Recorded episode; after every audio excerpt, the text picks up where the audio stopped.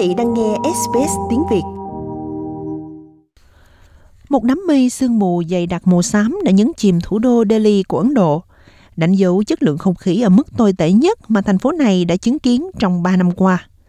Delhi là một trong những thành phố ô nhiễm nhất trên thế giới. Vào khoảng đầu tháng 10 hàng năm, chất lượng không khí suy giảm khi tốc độ gió giảm và nhiệt độ trở nên mát mẻ hơn. Ô nhiễm công nghiệp, bụi từ các công trình xây dựng, khí thải từ xe cộ và khói từ việc đốt cây trồng của nông dân ở các thành phố lân cận bị mắc kẹt dưới một lớp không khí mát mẻ. Năm nay thì chỉ số chất lượng không khí theo thời gian thực của Đại sứ quán Mỹ ghi nhận mức độ cực cao của các hạt không khí độc hại có thể xâm nhập sâu vào phổi. Các bác sĩ tại Ấn Độ chứng kiến số bệnh nhân mắc các bệnh hô hấp cao hơn nhiều. Trong khi đó, chính phủ Ấn Độ tuyên bố tình trạng khẩn cấp với sức khỏe cộng đồng và nhiều trường học đã bị đóng cửa. Tuy nhiên, Tòa án tối cao Ấn Độ đã chỉ trích các cơ quan hữu trách vì không có hành động trong việc giảm mức độ ô nhiễm không khí đang còn gây nguy hiểm cho người dân và coi đây là hành vi vi phạm quyền của người dân. Chất lượng không khí đã được cải thiện đôi chút khi những cơn gió nổi lên thổi bay một phần ô nhiễm. Cư dân Delhi này nói rằng anh đang nhận thấy một số thay đổi. Pollution is problematic. My eyes burn.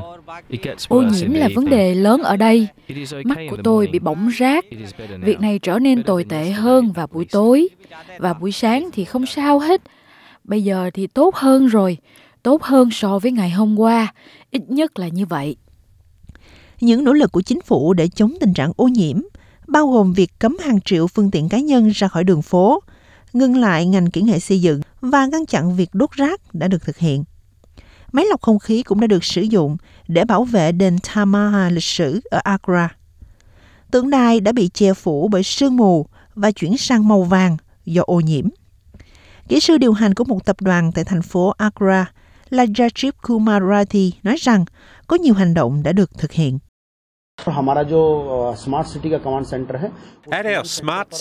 Tại trạm chỉ huy ở trung tâm thành phố, chúng tôi nhận được thông tin in cập nhật city hàng giờ về khu vực nào trong thành phố đang có sự gia tăng các chất ô nhiễm. Vì vậy, chúng tôi điều những chiếc xe đến các khu vực ô nhiễm đang gia tăng và làm sạch không khí. Hai chiếc xe tải này có thể thanh lọc 1,5 triệu mét khối không khí trong 8 tiếng đồng hồ. Ngành du lịch tại thủ đô đang bị ảnh hưởng trầm trọng khi nhiều du khách phải đối diện với chất lượng không khí tệ hại. Khách du lịch trong và ngoài nước đang giảm thiểu, một số người thậm chí hủy bỏ kỳ nghỉ của mình. Nhà điều hành tour du lịch là Kendu Mungrudo nói rằng một số khách du lịch có thể không quen với hiện tượng thời tiết như vậy.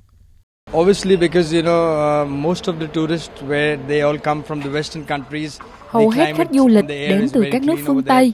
Khí hậu very và không khí ở đó rất there. sạch sẽ, có rất ít people who are bụi. allergic Vì to- vậy, đôi khi có những người uh, bị the dị dust ứng với bụi và không khí ô nhiễm.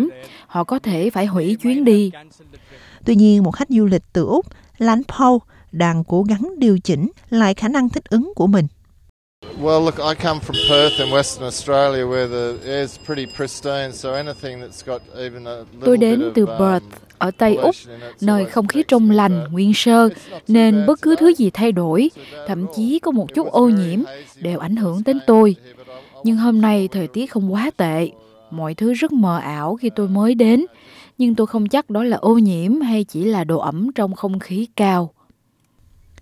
Các nhà hoạt động môi trường đã đưa ra một bản kiến nghị ký lên tòa án tối cao, yêu cầu chấm dứt hoàn toàn việc nông dân đốt rơm sau khi thu hoạch ngũ cốc, là một tác nhân quan trọng gây ô nhiễm không khí. Tòa án phán quyết ủng hộ kiến nghị này và đang thúc giục chính quyền địa phương cũng như cả nước cùng những quốc gia lân cận áp dụng biện pháp này. Hãy cho chúng tôi biết quý vị nghĩ gì.